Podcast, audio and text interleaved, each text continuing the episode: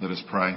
Dear Lord, indeed, as we have just sung with you, all things are possible. There's nothing impossible for you, Lord.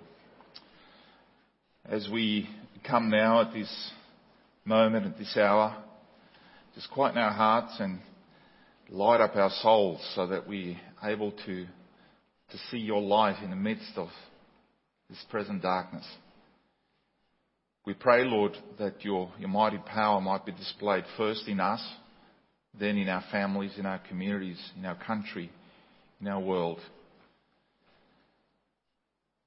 Thank you, Lord, for the privilege of being called your sons and daughters.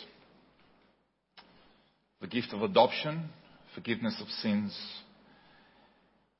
and the eternal redemption that you have purposed us, Lord. We're not an accident. You've called us even before the creation of the world. It's hard to get our heads around this, Lord, but we want to praise you. For salvation is of you and you alone. Amen.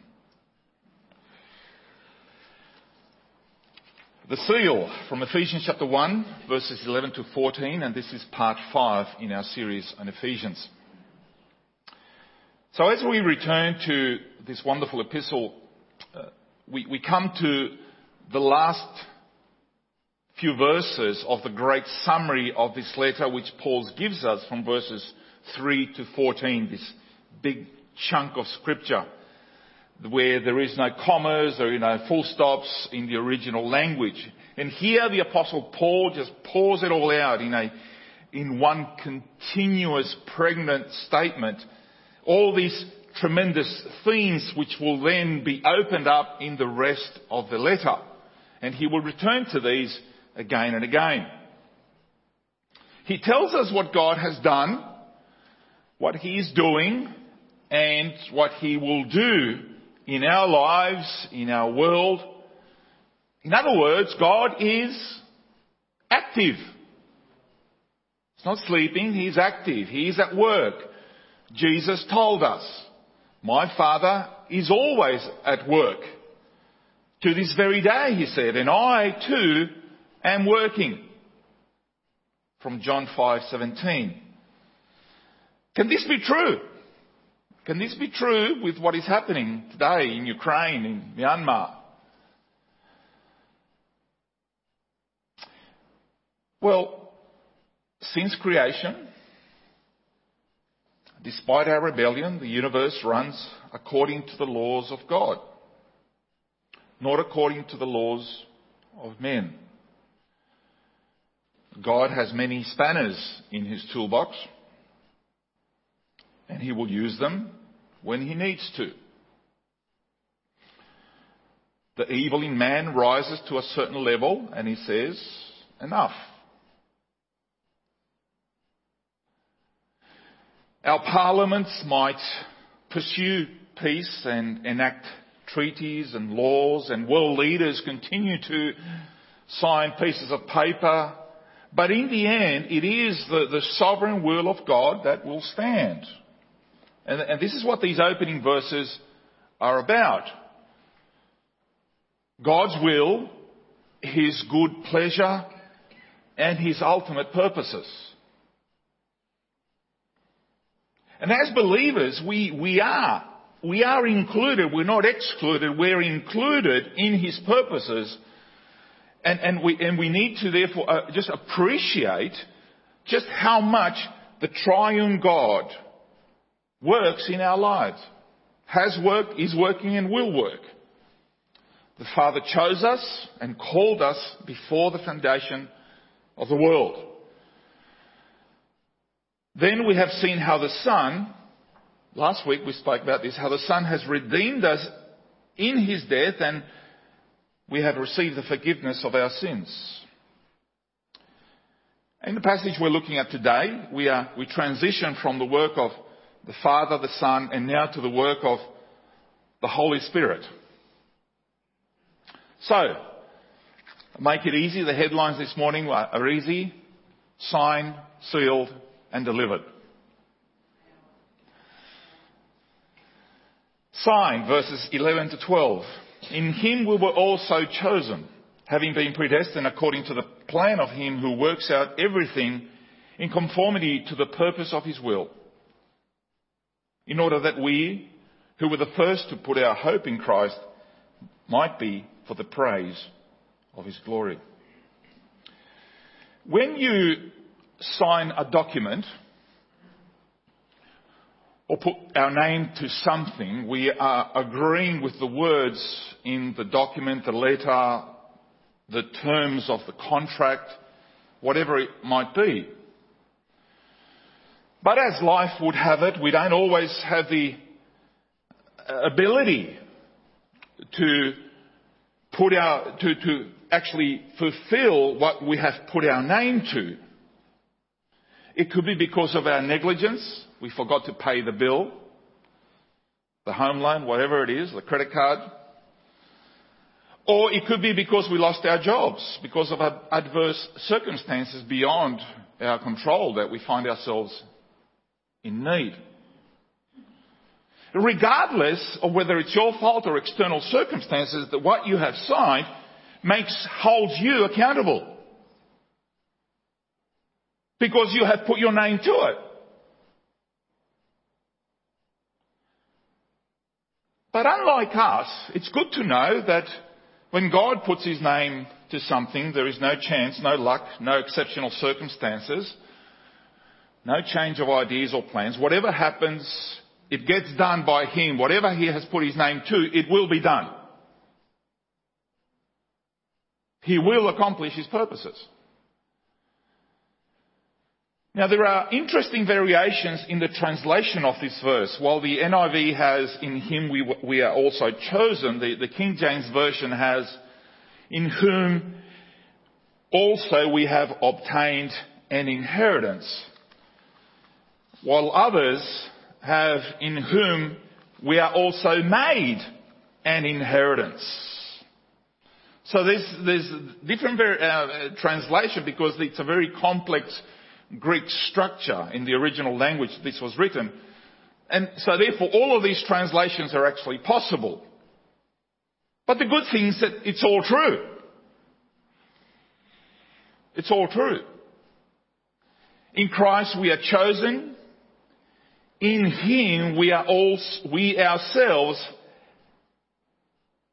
have a wonderful inheritance in Christ. And we are also an inheritance to Christ. So Christ is our inheritance and we are an inheritance to Christ. This is why Jesus said, all those the Father gives me will come to me. All the Father gives me will come to me in John 6:37. In other words, the Son is the Father's gift to us, and we in turn are the Father's gift to the Son. You with me? And when you think of the price He paid for us, you begin to understand just how valuable we are to Him. Well, what does that mean in practical terms? Well, it should apply to all, absolutely every area of our lives, both spiritual and physical, both present and eternal. So, let's, in the light of all of this, let's try and complain a little less about our lot in life. In all things be thankful for it is the Father's will in Christ. It is He who has, who has placed us where we are and, and allotted to us the challenges we have that we face in order that in the hurt, in the heartache, in the suffering, and the joy and the sorrow and the blessing and the riches and the poverty, in the sickness and the health, in the brokenness, in the wholeness, whatever they may be, the life of Jesus be released in and through that situation.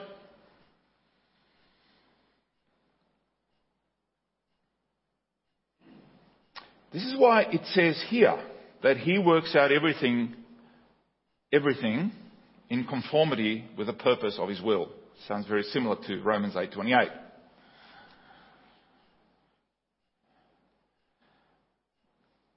Because, why? Why do we have to go through all this? Because our rebellious hearts have to be brought into line, have to be molded, have to be shaped, have to be, have to be chiseled.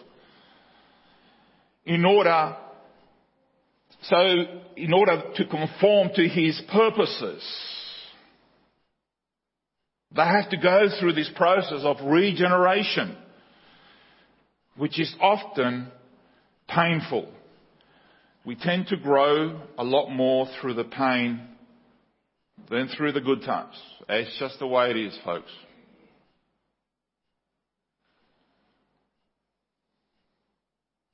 Why? Because God has to destroy the old in order to bring in the new. Paul, the apostle Paul, experienced this personally in his own life and even from the moment of his calling. I will show him how much he must suffer for my name. Why? Because at that moment of his conversion on the road to Damascus, God already began the process not only to, to infuse in him his power and, and, and, and, and mold him because he was going to use him in such a powerful way, but he has to destroy some of the old stuff that was still hanging around with the Apostle Paul. And it was painful. And a lot of this stuff had to be literally beaten out of him. Through whips and stones. Well, that's not very nice. Why would God do that?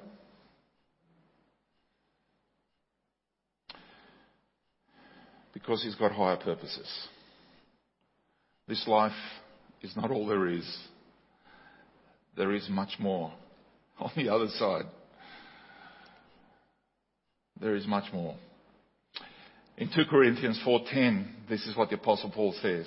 And, and this sounds, this, you know, it's a bit hard to relate to it, but when I just describe this, this is how you can explain it.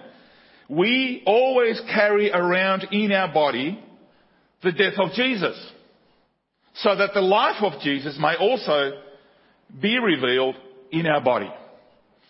We carry death, we carry life. We want to focus on the life and not so much on the death.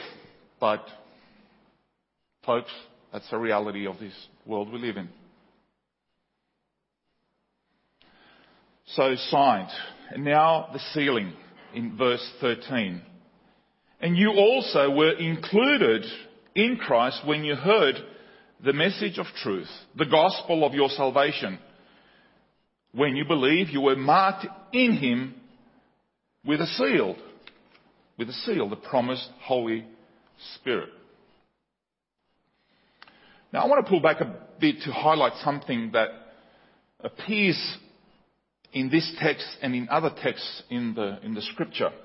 Two things which are often found together is the word of truth and the spirit. The word of truth and the spirit. Not only do they work together, but both are indispensable as there is no salvation without them. Therefore, it is a, it is a mistake to emphasize one and exclude the other.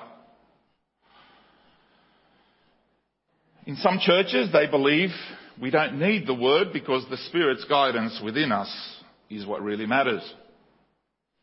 All we need to do is trust our feelings within because God will speak to us through them. In other churches, the emphasis is on the word alone. This often results in formal, mechanical, ritualistic services and the people often go home the way they came, empty and dry. As a result, Christians simply live out their Christian life because of a sense of duty with no motivation no hunger, no passion, no love, no warmth, no joy, and ultimately no life.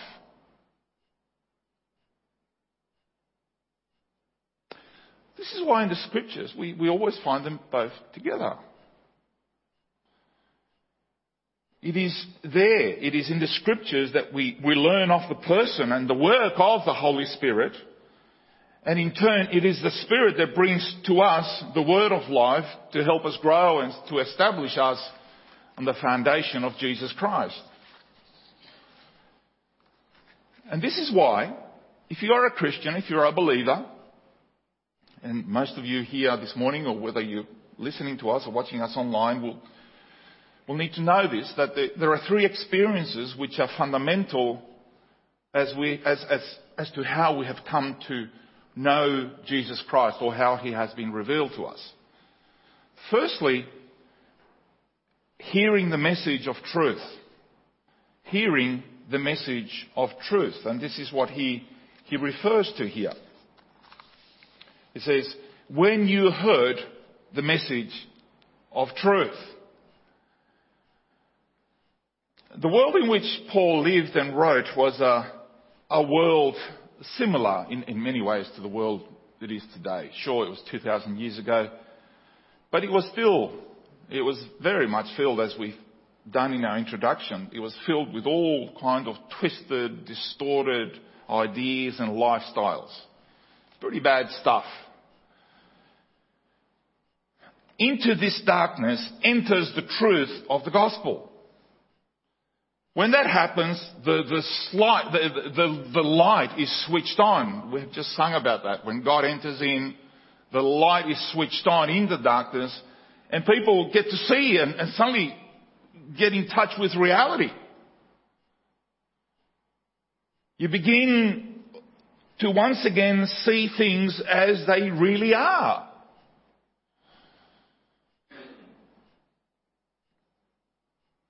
And we have to be honest that when we share God's truth,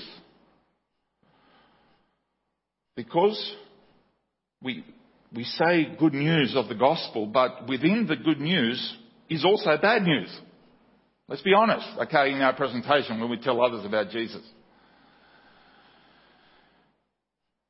There is that unpleasant news, the, the, the bad news, because it describes the true condition of men and women in our world. It explains, it has an explanation for the evil that we see today. The brokenness, the pain.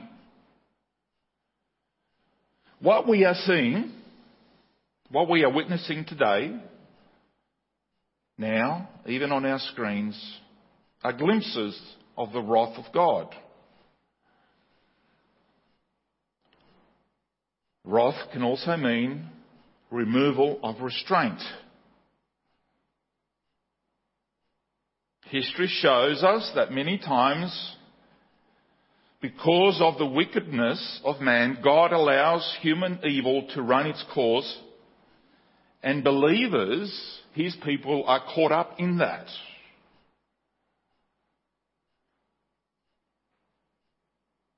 In Ukraine, that's my father's homeland, where he was born. Today, by the grace of God, there are many wonderful Bible believing Christians, many Baptist churches, many people who love God like it's amazing what, what God has done over there. And you sort of think, well, why doesn't God care about them? Yes, He does. Just like He cared for the Israelites, some of the people He loved. There were a lot of good people when the Nebuchadnezzar and his army came in. It's history, guys. God allows human evil to run its course and believers are, are, are, caught up in that. You get swept with the wave. The good news of the gospel is that God still loves us. He hasn't forgotten us. Remember our first reading from Hosea? He entered our humanity with all its sorrow and pain and bore our sin on the cross and paid the penalty for our evil, not his, ours. So we, that's the message of the gospel. That's the gospel. The honest gospel. Secondly, believing it. Believing it. It says the gospel of your salvation. And then it says, when you believed. When you believe. So th- th- we have to believe it. To believe means to accept it as truth and to act accordingly. You have, you have never really believed something unless something is changed in your experience, in your, in your life. If you say that you hold something to be true, but go on living exactly in contradiction to what you believe, you're a hypocrite.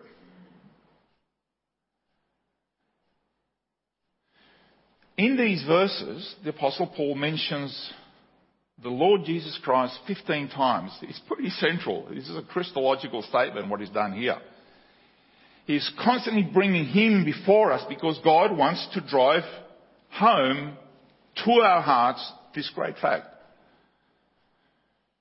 There is no way that you can have blessing from God apart from a personal relationship with the Lord Jesus Christ.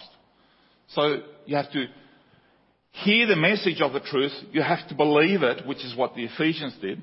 And thirdly, this is sealed. Sealing it. Perhaps today the word, let me explain, perhaps today the word seal is, is not all that common. But you know, um, it is actually practiced. We might not use the word all that often, but the idea and principle is still there. For example, a small lead seal, about that big, and a thin wire is placed on the doors of shipping containers to make sure that the contents of the cargo have not been interfered with from when it was packed and when it is delivered. Now you say, well, a little thin wire like that with, with some oppressed lead, is that, is that all it takes to make sure that the contents are, uh, you know, are there?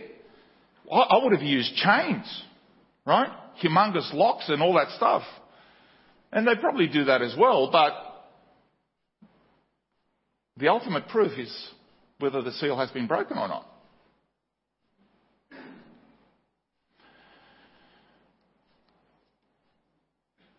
Perhaps we are a little bit more familiar. We don't always have shipping containers being delivered to our front door. Bit of a logistical problem. We're more familiar with a cardboard box with tape around it, which also serves as a seal to protect the integrity of the box rather than for security purposes, because tape is just, is not really safe anyway. You just put a knife and just cut it. But the fact that it's taped, it tells you this, this hasn't been opened. So the use of a seal always has two specific ideas. The first is ownership. Uh, it's possessed by the individual who owned the seal, and this is what Paul is saying here, that when God sent the Holy Spirit into your life, the moment you believe, it was a mark that you belong to Him. Remember the words of 1 Corinthians? You are not your own. You have been bought with a price. And you say, well, this is my life. No, it's not, actually. Think about that statement. No. You are not your own. Second, so first is ownership and second it's preservation. So, for example, the tomb of Jesus was, was sealed with Pilate's seal and Pilate was under the authority from Rome, from the Roman emperor. So in effect, the seal that was put on Jesus' tomb was the seal of the highest authority on the empire. The seal of the emperor. That seal was, the intention was to keep the tomb intact, without intrusion, without destruction. No one, no one would dare break the seal of the emperor because there was punishment for death. There was no questions asked. So notice the, the order of these three important spiritual steps that are mentioned here. There is no sealing apart from hearing and believing. And there is no believing apart from hearing. So the three steps are very plain and clear, right? There's more about this in Romans 10. Hearing, believing, sealing. And once you're sealed, you don't have to go on the rest of your life wondering, you know, he loves me, he loves me not. You know, am I saved, am I not? You're sealed. Secure. I'm not saying it, he's saying it. The Lord. Signed, sealed, and lastly delivered. Verse 14, who is a deposit guaranteeing our inheritance until the redemption of those who are God's possession to the praise, to the praise of His glory. Nowadays, when I'm waiting for a parcel that I have ordered online or purchased, I get a message on my phone from Australia Post or some, somebody else who telling me that at what stage of delivery uh, the, the, the parcel is at. After I receive it, I also get a message telling me the fact that I've just confirmed that I've just, the parcel has been delivered. After receiving it, I naturally make sure that tape is sealed, uh, is sealed and the tape is in fact there, that it is intact, that nobody helped themselves to the content of the parcel, and that everything inside the parcel is as per the description of the product that I purchased. It's easy enough to understand. On a spiritual level, the Spirit's presence in our lives means that God is going to keep us. It is a guarantee of our inheritance now, but it is also a promise, a guarantee that something more substantial He's going to deliver on His words. He's going to deliver something even more substantial in the future. Now, in Greek, in the original Greek, the word for guarantee is arrabon, which means a down payment. So when you buy a property, we know of this experience as well, you pay a 10% deposit on exchange of contracts. And the final payment is due upon delivery at settlement. That's when they give you the keys and you own the property and the hundreds of thousands or millions that you owe on the place. It's also interesting that in the that in modern Greek, uh, that word has carried on, but it has another similar meaning but different. This term arrabon is used for an engagement ring. An engagement ring. So when a boy gives a girl an engagement ring, he is giving her a guarantee that one day she is going to be his bride. That's, that's the meaning of the arrabon. That is what Paul says that God has done with us. We are his possession. The arrabon means that he is going to come back again and claim us as his purchased possession. When we die, our soul goes to heaven, but you would have noticed that our body remains on the earth. And even though we don't want to pay too much attention to our bodily remains, cremated or buried, we are still very much, our body, whatever you do with it, is still very much God's possession. It's not yours. Come on, Paul, that's ridiculous. Who cares about the body? Well, read the scriptures. One day he will actually come back at the resurrection, and when the dead in Christ will rise first we sang about is what we believe in the resurrection. He comes back to claim the whole thing. Well, what about those who have been cremated? Well, the God who created the universe out of nothing, I'm pretty sure He's got it all worked out. Right? It's still physical, whether it's dust or whether it's been transformed into gases, whatever it is, it's still something physical that he will put together in the end times. This will complete the whole transaction from beginning to end. Read Thessalonians. So what he has begun, what he has promised, he will accomplish. This is why the Bible tells us in Philippians 1 6 that he who began a good work in you will carry it on to completion until the day of Jesus Christ. This is when the final delivery will take place. Again, it's worth repeating.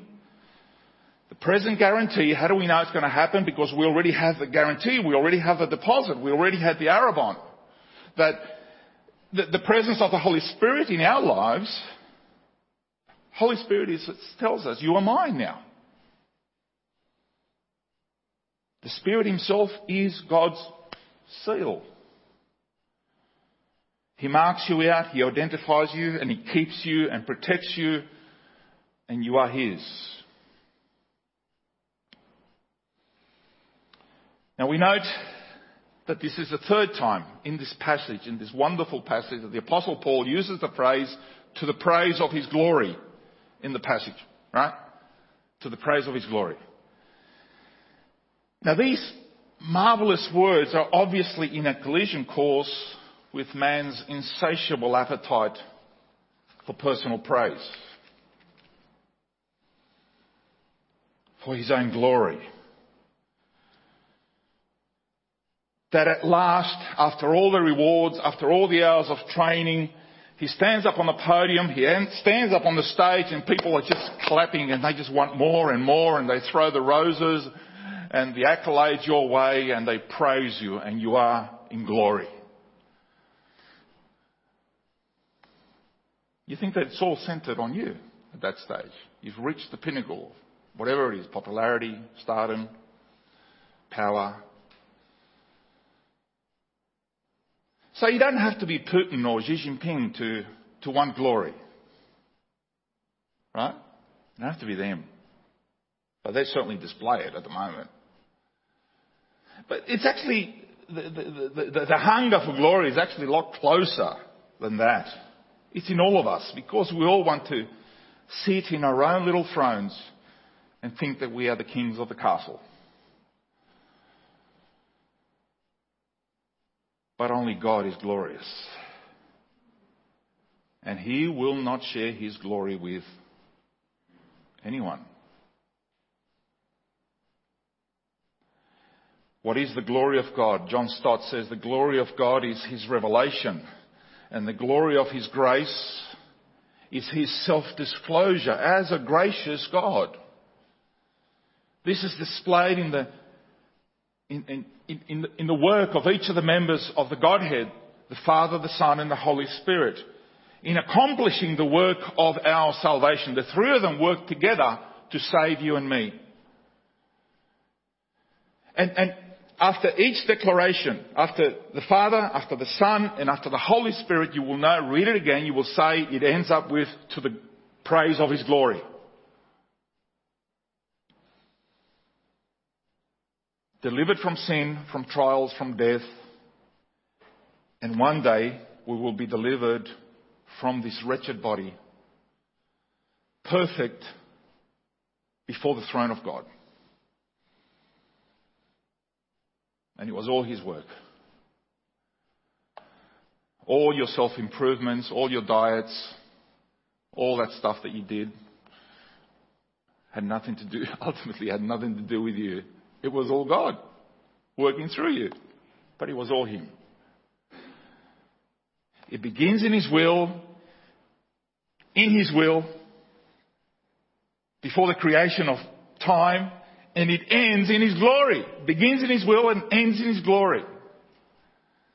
Beginning, the Alpha and end, the Omega, it is all God. So, what does it all mean, Paul? Well, at the very least, wouldn't it be great that when we wake up in the morning, instead of saying, Good Lord, it's morning. Instead of saying that, we say, Good morning, Lord. Let me finish with some of the reasons why you should feel and know and experience this. Well, I am a child of God. I have been forgiven of my sins. I'm accepted and adopted into God's family through faith in Jesus. He has marked me out as His own for all of eternity. He has put His Spirit within me who strengthens and guides me. Therefore, I can take whatever life throws at me because I have Him and the fullness of His life is in me.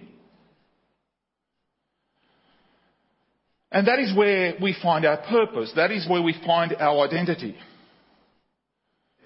The Christian cannot say, I don't know who I am. No, it's here. You just have to believe it and live according to it because you are sealed, you are marked, you are His. Folks, there is no other ground upon which we can stand. Let us all praise Him for His glory, as the Apostle Paul is saying to us. And let's finish with this exclamation. Soli Deo Gloria. To him be all glory. Amen.